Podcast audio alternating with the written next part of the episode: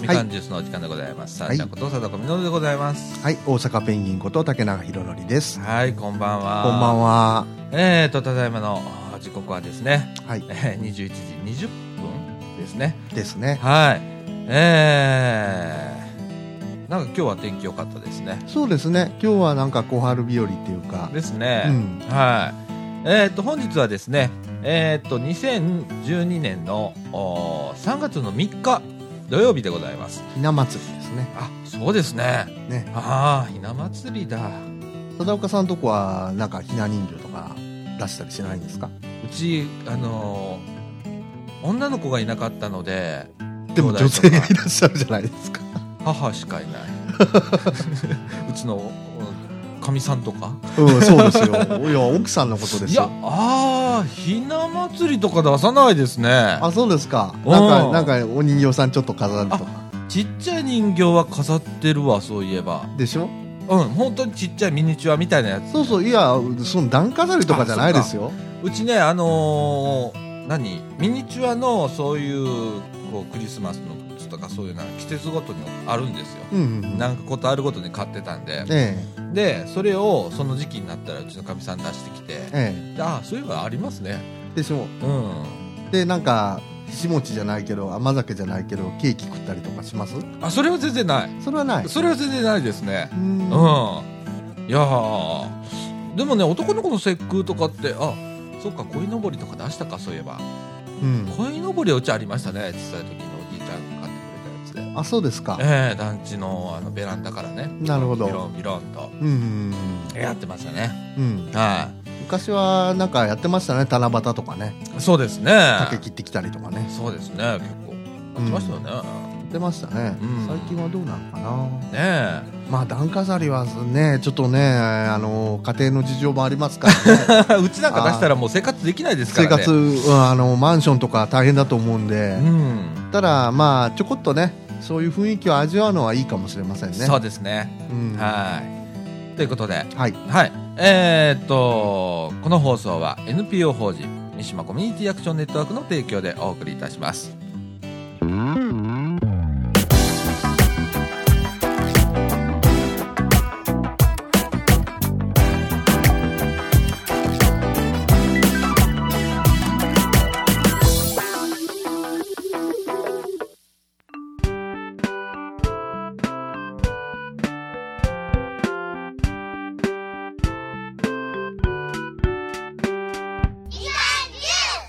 ということで、はい、はい。えー、っと、先週はね、はい、えー、っと、ちょっと原発のお話を、はい、ね、あの、放射能とか、はい、いうお話をね、あの、関西電力管内の原子力発電所が止まったということで、はいお話をしたんですけれども、ええっ、と、3.11をもうすぐね、あそとうですね1週間ぐらいで、えー迎えるにあたってですね、ちょっとこええこら辺で、あの、ちょっと特集みたいな形で、え、はい、えーまあ、反東日本大震災をはい、振り返るみたいな形でね、そうですね。えーあの、何が起こったのかとうん、いうこととか、それから、えーこれからどうしたらいいのっていうことをですね、いろんな分野別に分けて、おはい話を、おーまあ何週かちょっとわかんないですけれどもね、はいえーしていこうかなと思ってます。なるほど。ええで、今週はちょっとね、ええ津波についてあおあ、話をね、津波ね、ええ一番ひどかったですね。そうですね、ちょっとショッキングでしたね、津波もねう。んあの、先週話した原子力発電所の事故っていうね、はい、あのー福島第一っていうですね、え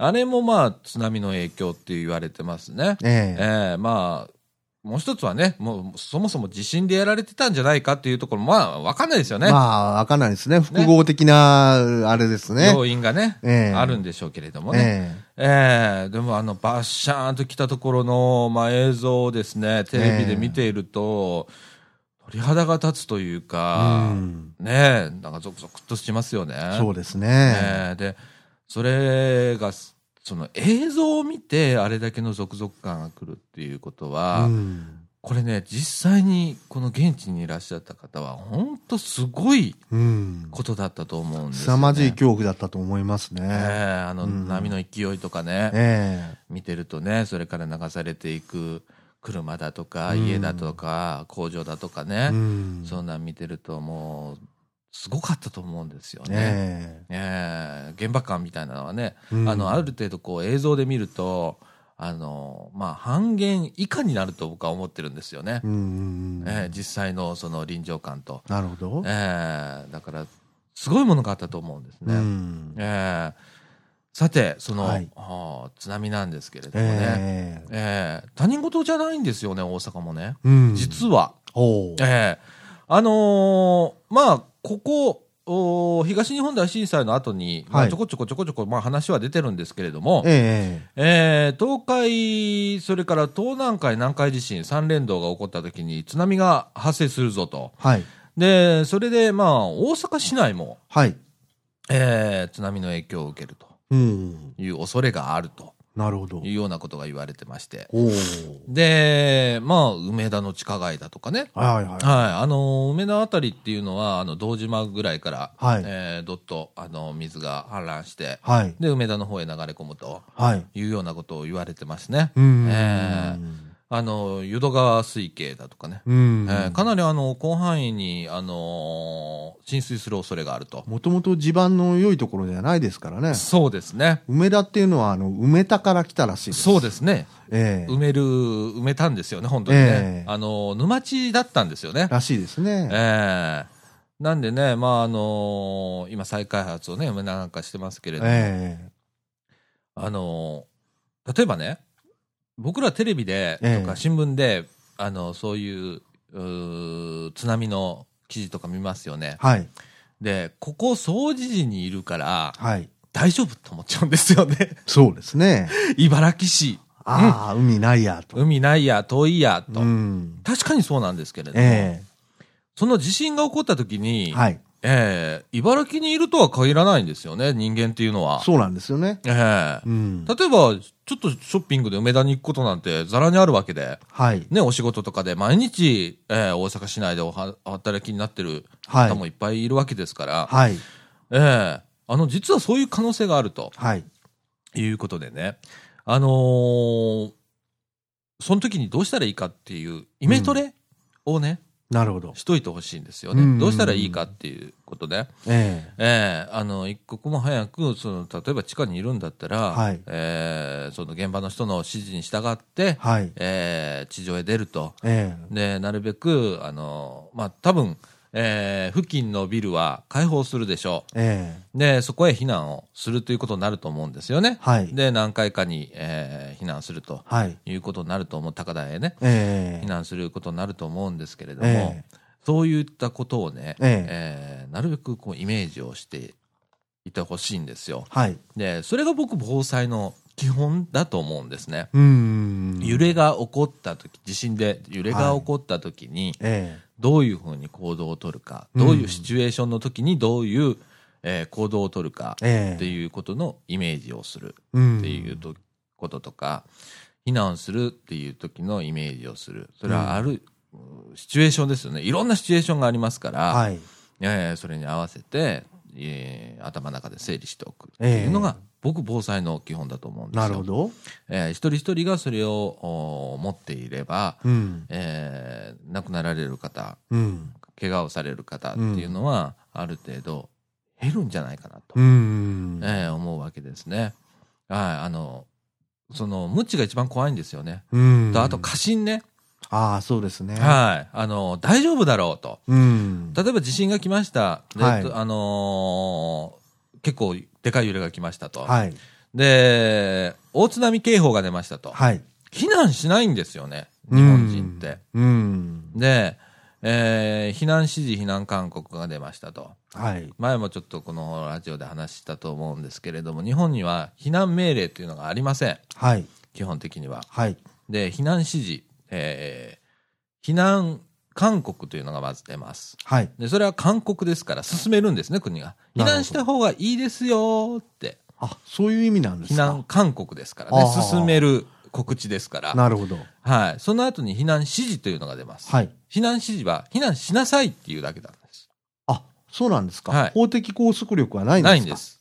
日本にはそういうのがないんです。だから避難、えー命令っていうのがないんですね。はいそれは、ああの、多分、えー戦争が起こった時とか、そういう時に多分、えーなんか国会で決めて避難命令っていうのが出るんでしょうね。そうでしょうね。だから今回も計画的避難地域っていうのは、ある程度の法令に従って、えええー出るもんで、遅いんですよね。うん。その30キロ圏内から外出なさいってい原う。発のことですか。はい。はい。あれがまあ言ったら避難、避難命令命です令よねに。相当するもんですね。相当するもんですよね。でも、はい避難命令という言葉出ないでしょ出ないですね。ね。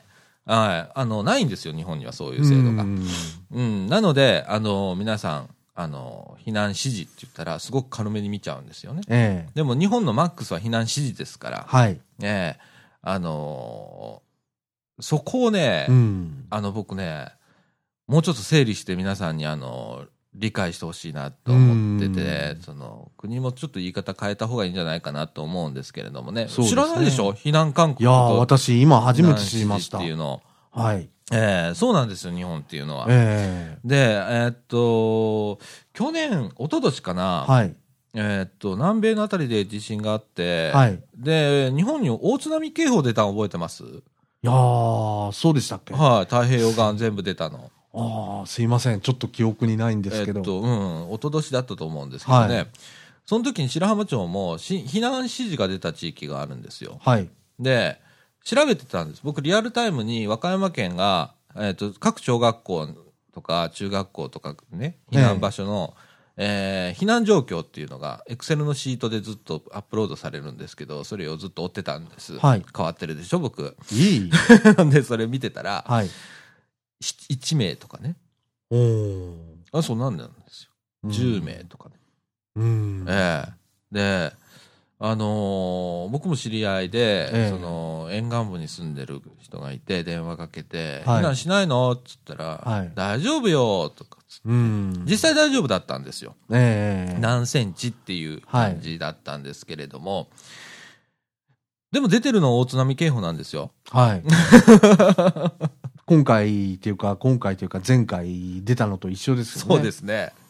だから過信なんですよね。うん。ええだから、あのーまず、大丈夫だろうと思うのは一番最後にする。うん。それよりは、えっと、シビアアクシデントの基本なんですけれども、やばいっていうことを前提として考える。う。うんん。あの、何か最悪の事態を、えー想定して、うん一番最初に最優先して考えるうっていうこと。大丈夫っていうことをあー最優先にしちゃうと、避難しないことになっちゃうんでね。うん。えーまずは避難すると。なるほど。ええだからあの皆さんこう住みなところのはい。避難場所はいと。かねよく行く場所はいの避難場所とかいうのええをあらかじめ頭に入れておくと、うん何か起こった時に非常に役立つとそうですいうね。ことですね。うん。ええだから津波っていうのが、うんそのおめったに来ないでしょうん。で地震は体感できるんですよその場で揺れますから。そうですね。でも津波っていうのは見えたらもう終わりなんですよ見えた時にはもう遅いんですよね。うん。だから、ひあのー被害者が多いんですよ。そうですね。ねえで、あのーそういう警告が、ね、例えば大津波警報だとか、はい。そういう避難指示だとか、え避え難勧告が出た時が、それが本当の情報の第一歩なんで、その時点で逃げないと、うん。あのー遅れるんですよね。うん。ええまだあのいいですよ、あのそのおととし起こった南米の地震なんていうのは、南米で起こった地震なんで、到達まで何十時間でありましたから、はい。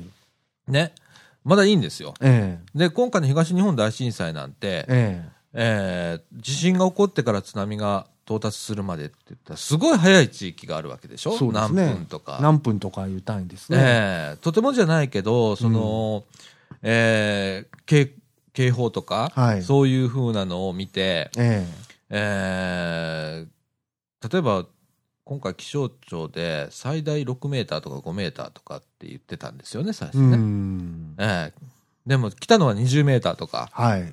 で、膨張堤を越しちゃったと。はいはい6メーターだったら、まあ10メーター、15メーター級の、はい。その膨張堤があって、はい6メーターだから大丈夫だから僕らは避難しなくていいと思っちゃうんですよ。うん。えええで、それでお亡くなりになった方っていうのもかなりいるわけで。ええ。えあのー最悪ね、うん。うん。ああの考えなきゃいけないなと。うん。つなああの何、えーその気象庁が発表するのはよ予報予想ですからねはい。予想で6メーターとかいうことですから、ねえ、それ以上でかいやつが来るかもしれないです小さいやつかもしれないですけれどもその時は、これよりめっちゃでかいの来たらどうしようって思う方がうん正解だと僕は思ってるんですね。うん、なるほど。そうじゃいないと見守れないですよねって思いますね。。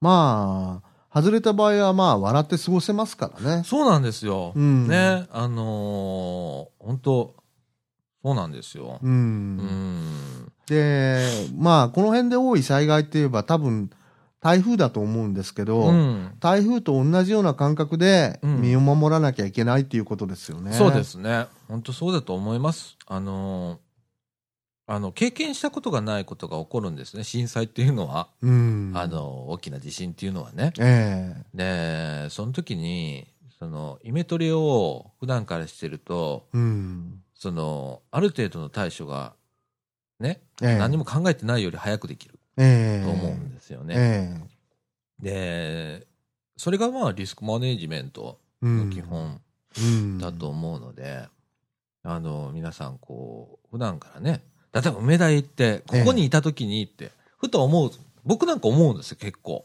おお。あの梅田の地下街とかって、あええここにいて今これが起こったらどうなるかなって、うんどうしたらいいかなとかと思いながうら、ん時々ね、ええ普段かからそういうのずっと思いながら歩いてたら重くて仕方ないですから、 らふとね、そうええ思う時があるんですけれどもね。ええええこの建物大丈夫かなとか、うんいやあの建物だったら大丈夫だな、あそこへ行こうとか、うんっていう考える時がありますね。うんええ特にあの、僕なんかね、えー実家が和歌山県の白浜町なんで、はい。ええあのー津波が来ます。で、ええうちの実家はまあ幸い、ええ結構高台にあるんですけれども、はい。えっと、標高で、えっと、20、30メーター弱です。はい GPS で調べたら、はいうちの実家って。はい。で、えーちょっとでも、それでも、普通だったらね、東日本大震災級だったら大丈夫なところなんですけれども、はい入江なんですよ。はい。入江っていうのは津波が高くなるんですよね。うんキュッと狭くなるところに波が来るので、らしいですえね。ーあのー波の高さがギュッと上がるんですね、えええーで、もうちょっと上がれるところがあるので、はい。うん、そこまで上がらないとダメだよねって親には言ってるんですよ。うん。えーで、あとはまあ、地震が来た時に、うん。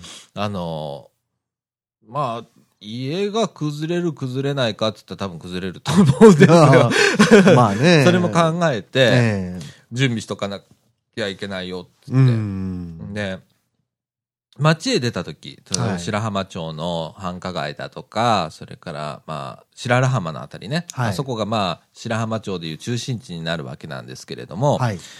えーそこら辺、車で走ってる時も、ええじゃあ、えーここで何か起こった時に、うん。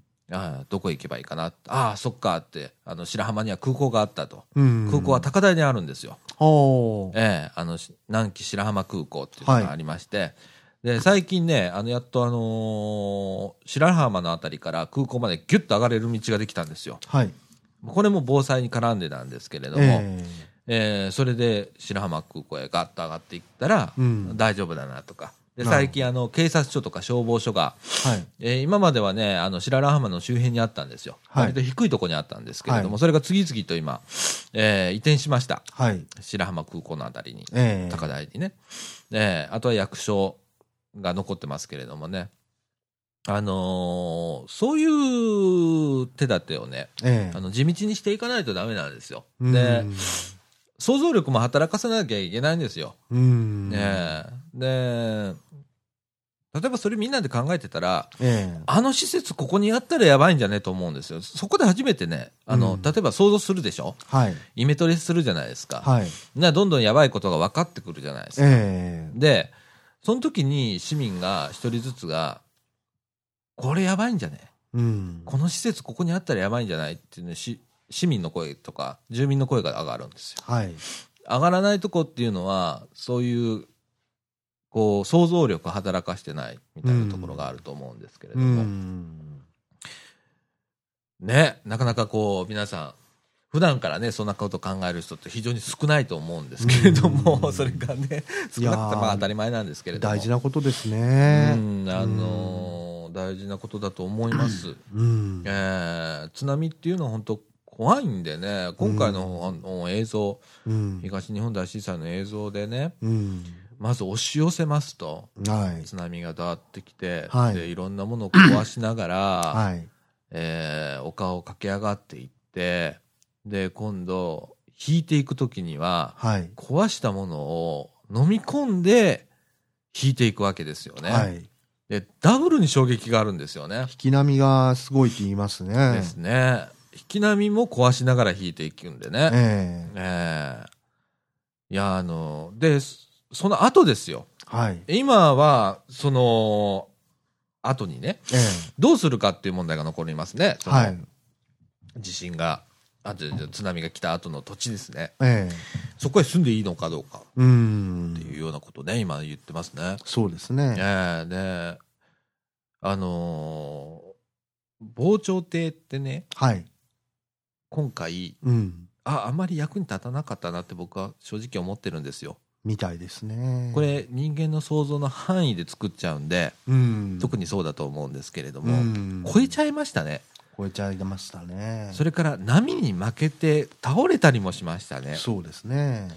あの、世界にも誇れんる最大の防潮堤っていうのがん宮城県がどっかである、あったんですけれどあも、りましたね崩壊してましたもんね。うん。ってなると、えー防ぐというのは非常に難しいんじゃないかなと、うん。私は思うのです。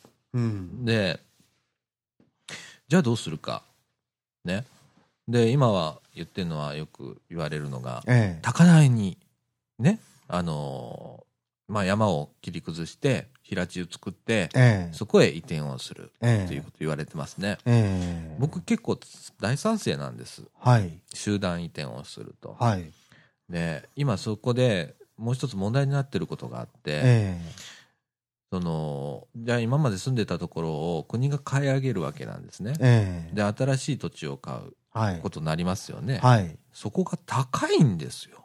あ、そうなんですか。はい。なので、移転できない。うん。あの、判。断できない人がいっぱいいるんですよ。うん。はい。で、買い上げが安いのか、うんそれともまあ向こうが高いのか、うんそれとも、まあどちらともあるのかうん。っていう、ありますよね。うん。だけど、それで躊躇し、でき、移転できない人もいるんです。うん、あるでしょう判ね。判断でききない人もいるわけでですすね。ね。ねえそこら辺が、なんか、うーん、と思うんですよねう。ん。うんこう言っちゃなんですけど、貧富の差でそういう人命が失われるようなことになってしまえば最悪ですからね。そうです。ね。だから、例えば同じ面積のものを必ず与えるっていう、うん。。ね、大外地で同うんじ面積のもので与えるっていうことを考えないと、うん。なかなか難しいそうですね。問題ですね。あとは、その大外地の中でも、例えばごご商売されてる人は、うんここがいいっていう人もいるわけですよ。なるほど。うん、人通りが多いからとか、っええていうことも出てくるでしょう。それええをまあ調整してやらなきゃいけないんですけれども、え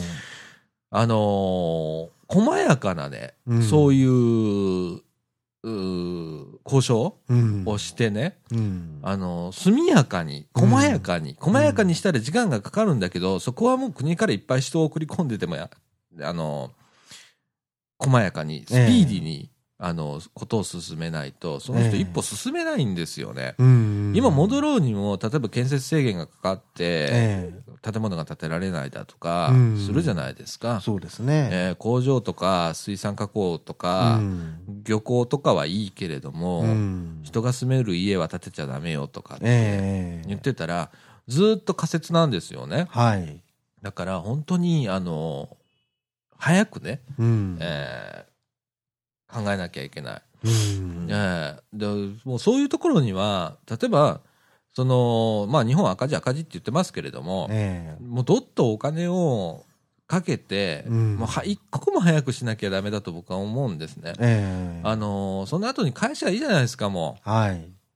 ねえうん。それはもうし仕方ないですよ。それはだって自分たちもいつそういう災害に遭うかどうかもわかんないですから、ええあのーお金をかけて、ええもうどんどんどんどんもういいんですよ。もうそういう時はね。ええあのーかけて、僕は復旧するべきうんだと思う、進めるべきだと思うんですよね。うんええで、元あるところへ戻るっていうのは、ちょっと僕は危険かなとうん思います。うん、正直ね。うんええだからまあ、ええまあ今回はね、ええその東日本っていうところはですね漁港とかそういうようなところがお大変多い地域ですから、まあそういうところにまあ高台に住んでねええで丘を降りていってはいで働きに行くっていうライフスタイルにか変えるうんっていうようなこともちょっと考えなきゃいけないと思うんですよね。まあ多少不便ですけどねそうですね。ううんん。でもまあ命には変えられないというかうん。うんそうですね。今回のことがモデルになってうん、こう全国的に波及してくれれば一番いいんですけどねそうですね。うんあとはね、ちょっと今気になってることが、はいえー鉄道が復旧しないんですよ。ああで、えーっと、例えば、うーん、まあなかなか難しいよね。その、すごい被害を受けちゃったり、ええあと、高台避難とかあったら、市の中心部が変わっちゃうんで、うん駅があっても人が乗るかどうか、っっていう問題も出てくるんでそうですねまあ今 JR 東日本なんか非常にあの消極的で、ええまあ、あのバス専用道路にしようかなというようなことも出てきたりしてますんで、話の中で。おおええあの今まであった線路が引いてあるところをええ舗装しちゃうんですよ。はい舗装して、バスしか通れない道にしちゃう。はいええそんな渋滞も巻き込まれないしとか、うんあの割と線形って言って、あのまあ、ええあまりカーブも急じゃないし、鉄道の後はそうですようねん、だからいいんじゃないかっていうことでね、うん鉄道として復旧するんじゃなくて、バスとして復旧しようみたいなことを言ったりしてますけれども、うん僕は鉄道を残してほしいなってこれマニアだからっていうんじゃなくって、うんやっぱりねその乗り換えっていうのもあるんですよねはい復旧できたところからまたそのバスに乗り換えたりだとかええ不便になるんですよね、うん不便になると乗らなくなるんですよ、うんで今回あの災害復旧した後は道がすごく良くなりますはいね当然あの復旧するわけですそかうらですねで、今まで何、何、あのー不便だったから、あの、避難が遅れたとかっていう理ええ理由とかがあって、ええ国土がすごくバイパスができたりだとかすええるんですね。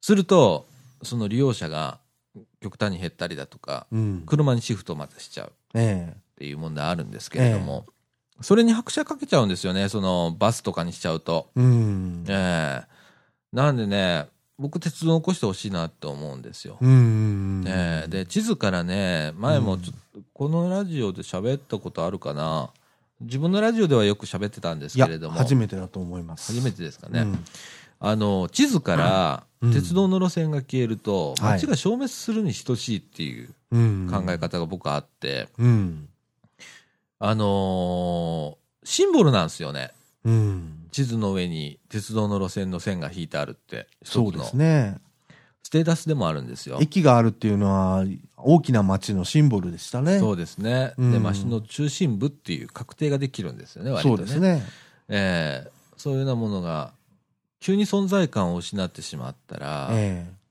中心部が散在してし まうええ散ってしまうんですよねえええで車社会になってしまうとおーよくあるのが、はいええまあ、幹線道路ができますとはい幹線道路のお付近にはい大規模店舗ができちゃいますと、はいでそこへみんな車で買い物行くんですよねはいで中心部がなくなるんですよはいで今まであった中心部の商店がどんどん衰退していって、ええ町の産業が商業が、えええーダメになってしまうとうんで、えーもう駅も駅っていうのがあってねで、え町のプランがちゃんとしてたえら、はいね、茨城なんかは、ま、あの典型的な例でねええ駅前って結構、あのー商店街があってえでいろんな商店がえはいあって活気づいてるじゃないですかそうですねでそういう中心部、うんまあそこからまあ市役所があってとか、ええ割と徒歩圏にそういうのが集中してるじゃないですか、はい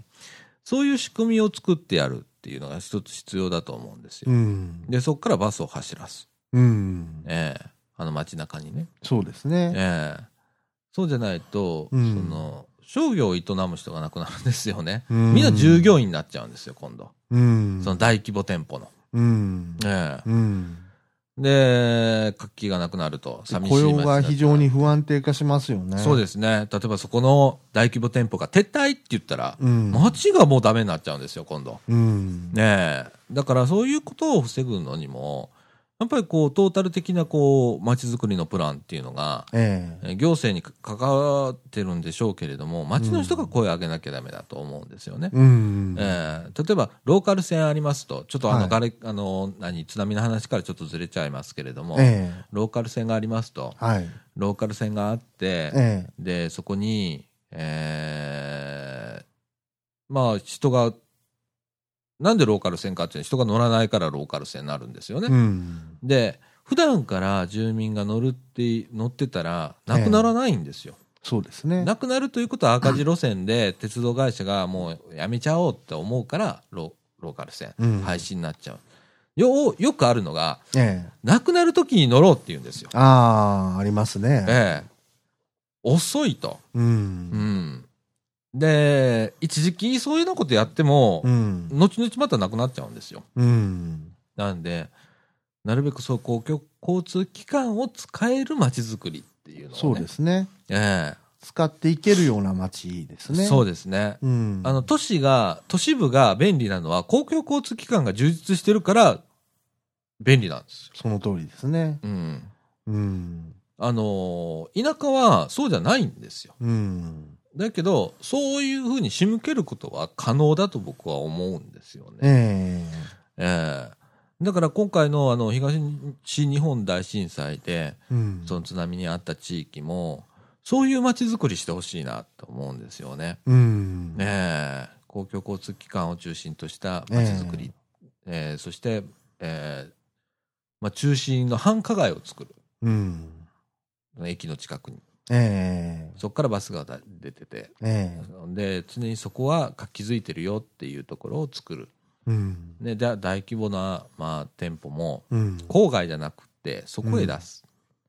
っていうね。うん。ええね、なんか昔あの、大天法改正ってあってんですあありましたあそこからそういう流れになっちゃったんですね。完全にそうですね。ええうん。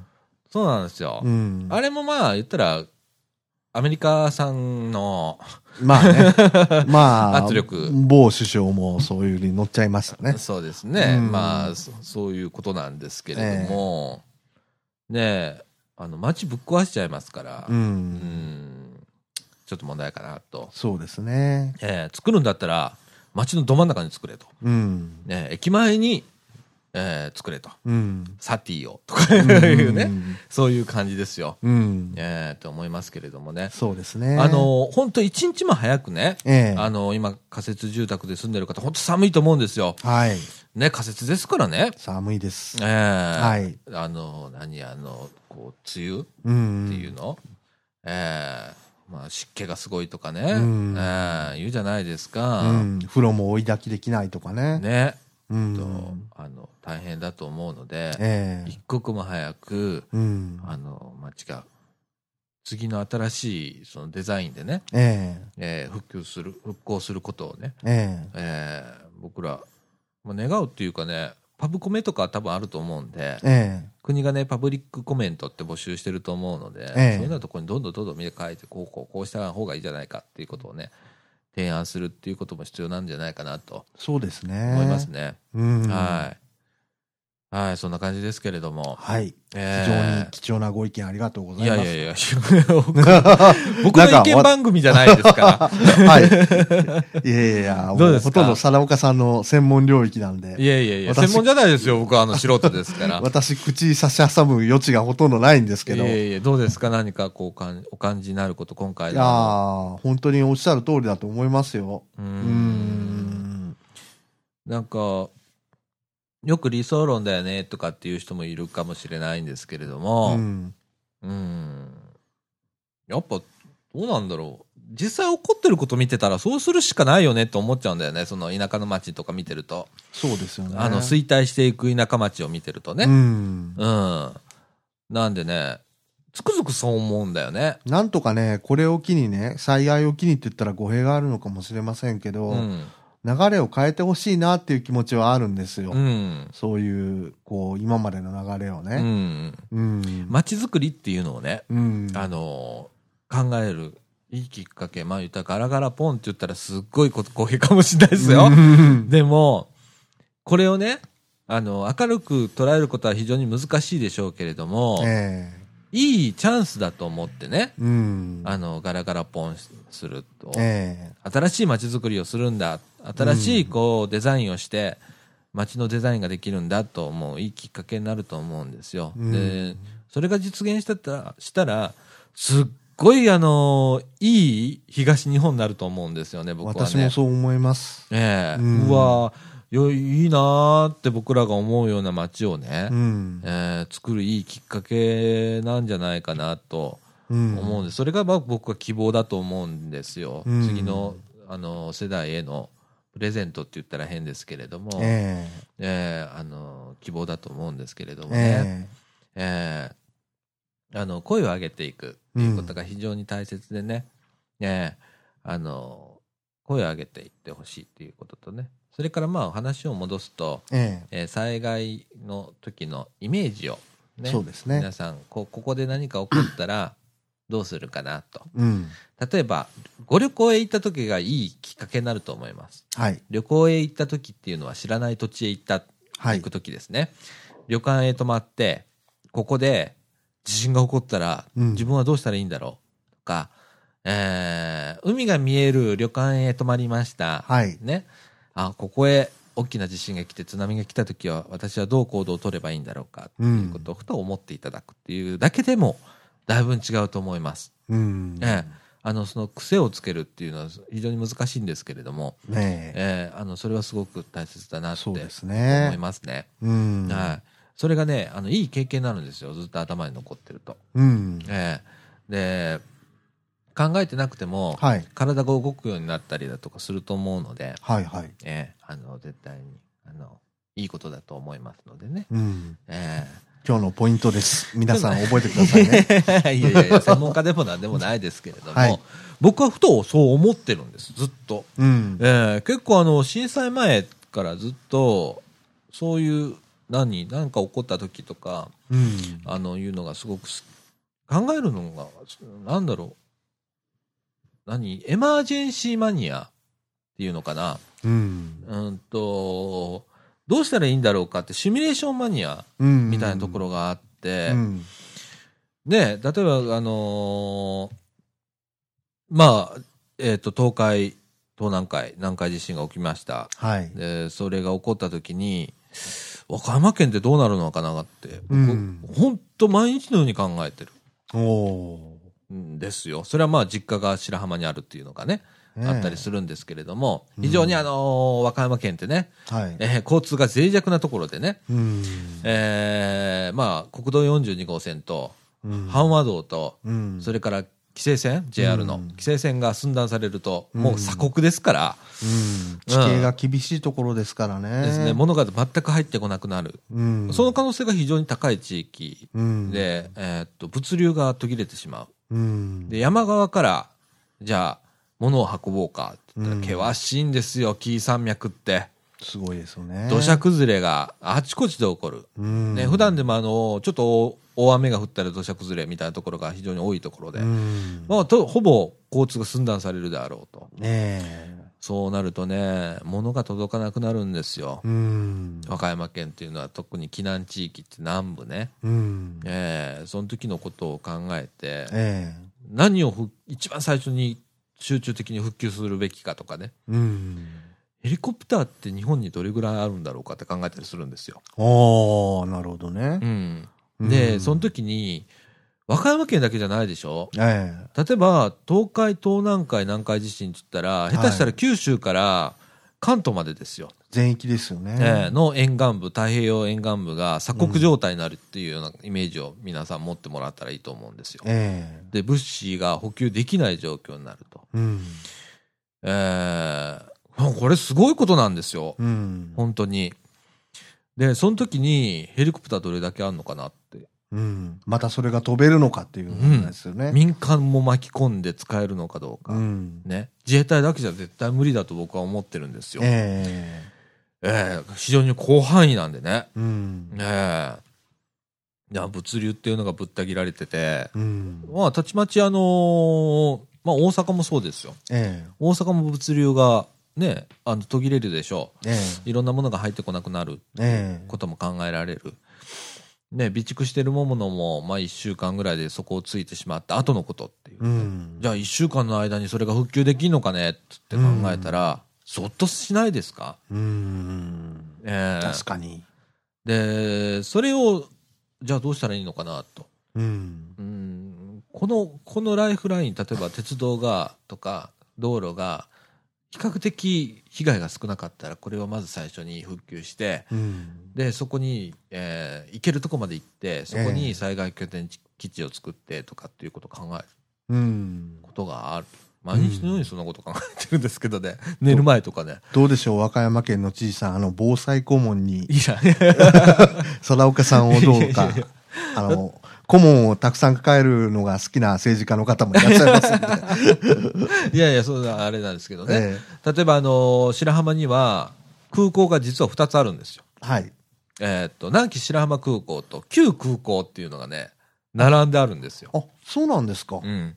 んっていうのが、一番最初にできた空港が、はい。えー滑走路が短かったんですよ。ええでジェットが飛べないんで、はいもう一本引いたんですよ。はあ新しく作って、なるほど。で、ジェットが飛べるようになって、はいそっちを閉鎖したんですよ、昔の方をね。はい。今は、菜の花畑になってますわ。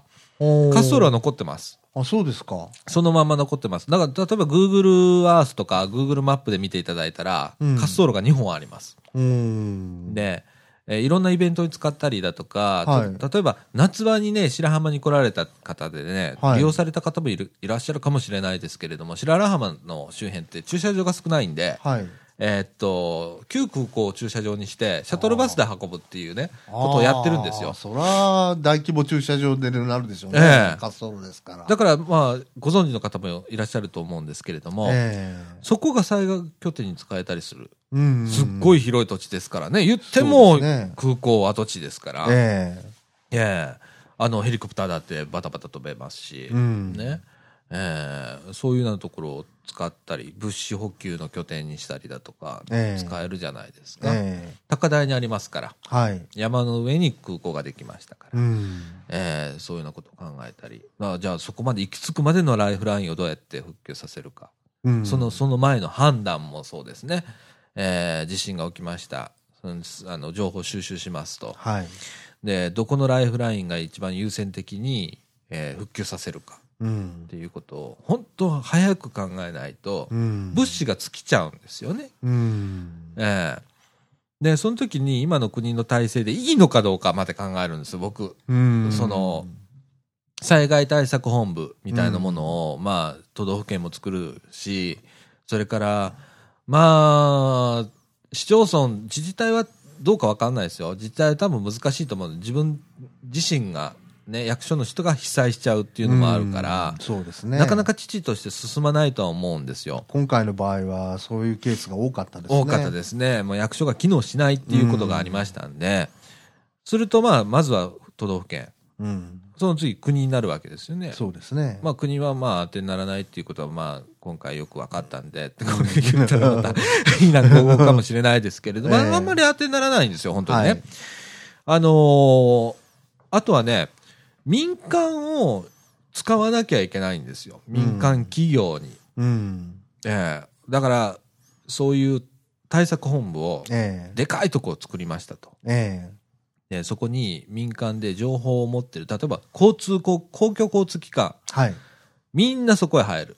うん。うん。あの JR 西日本とか、はいそれから、まあ、民鉄もそうですけれども、バス会社もそうですけれども、はい情報を持った人がそこえへえみんな集まって、自社の情報をそこでリアルタイムにさらすとうんでまとめるうんで道路管理者、はいね、あの国道だとかはい不動だとかって言ったら、不動県道とかだとはい道府県になりますよね、はい道路管理者の担当者もそこへ全部集まるんですようんでそこで物事を決めていくうんどんどん。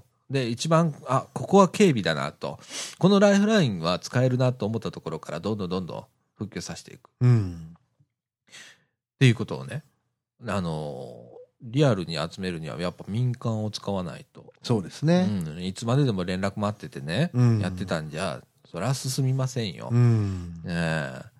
なんで、そういうことをね、考えたりするんですよ。うんねえでも皆さんそこまで考えなくてもいいですよ。うん皆さんは、あの、普段、うん普段自分が行動するときに、えー時々でいいですから、うんあここで何が起こった時にはどうしたらいいかなっていでうきることをねねうん自分の範囲でね考えていったらいいんじゃないかなって思いますね。うんえーです。はいはい。で、えっと、するとね、ええちょっとあのー前回ちょっと原子力のことでね、ちょっと言い忘れたことがあって、え今福島県からねえ、はいえー6万人の方が県外に避難してるんですよ。おお6万人っていう数って言ったら、まあ、えー茨城が二十何万人だと思うんですけけれども、一見まあちょっと少ないようにそうやったら見えるかもし聞こえるかもしれないですけれども、えまあ、地方都市によっては、まあ、白浜ねあの和歌山県の白浜町で人口2万人ぐらいなんですよ。えはいええということはわ白浜町が3つなくなったみたいなもんですよ。で県外ですよねそれは県外そこ例が県外出ちゃってるんですよ。はい県内移転の人もいますからねそうですね。はいあの県外へ、はいえー福島県から県外へ出られた方だけで6万人はまいだいらっしゃると。えーまあ僕の中ではもうちょっとこう避難してもいいのかなっていう人もいらっしゃるんで、その放射能のね、関係でね、ねえあの、思うんですけれども、えーそういう方々がね、どういうお暮らしをされているのか、うんええすごく心配なんですけれども、うんねえあのー一刻も早くね、うんもう元に戻れたらええいいんですけれども、なかなかね、その、えー緊急避難地域とかに指定されてるところの方なんて戻れないですよね。そうですねええあの、非常にちょっと、あの、6万人ってすごい数だなって僕は改めて思ってるんですよ。いうんまだにそうですからね。うんええそんな感じでございます。うんはい、ちょっとこういう話をすると暗くなっちゃうんですけれどもうね、んえー大事な話だと思い ますあのーそんな感じですよ。はいはい でね、えええーっと、いよいよ、えーっと、全然話変わります。はいはい、いよいよですね、えーもう来週の土曜日になりますけれども、3月10日、はいえー午後5時から8時まで、はいえー東日本大震災追悼イベントといたしまして、三島キャンドルナイトというイベントをやります。はいえーっと、とりあえずですね、午後5時からですね、えええー総除寺、茨城市の総除寺駅前町にございます、あの、駄菓子屋みかん屋さんはいでですね、キャンドル作りを行います。はいそして午後6時から追悼コンサートとか、まあそういういろんな木道とか、はいさせていただきますというようなことでございますので、あのー当日はですね、えー防災訓練を兼ねて炊き出しを、まあ、用意しております。えええっ、と、豚汁と、それから、えっ、と、防災の関係で、アルファ米を使った、おーえーおにぎりっていう。ああアルファ米懐かしいですねはい。なんか防災の方から提供を受けてう、んで、アルファ米を使ってという話もありますので。うん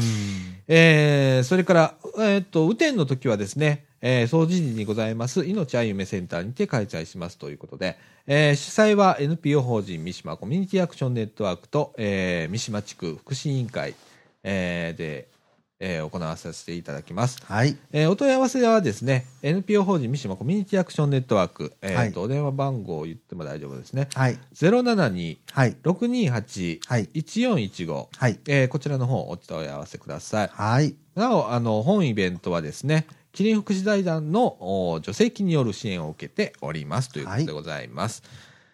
はい。はいえーとりあえず中盤はこんな感じで。はいはい。そうですね